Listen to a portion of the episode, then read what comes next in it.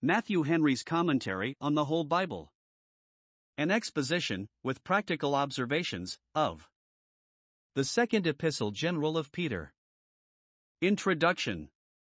The penman of this epistle appears plainly to be the same who wrote the foregoing, and, whatever difference some learned men apprehend they discern in the style of this epistle from that of the former, this cannot be a sufficient argument to assert that it was written by Simon who succeeded the Apostle James in the church at Jerusalem, inasmuch as he who wrote this epistle calls himself Simon Peter, and an apostle, verse 1, and says that he was one of the three apostles that were present at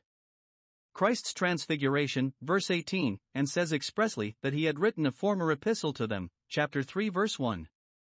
The design of this second epistle is the same with that of the former, as is evident from the first verse of the third chapter, whence observe that, in the things of God, we have need of precept upon precept, and line upon line, and all little enough to keep them in remembrance, and yet these are the things which should be most faithfully recorded and frequently remembered by us,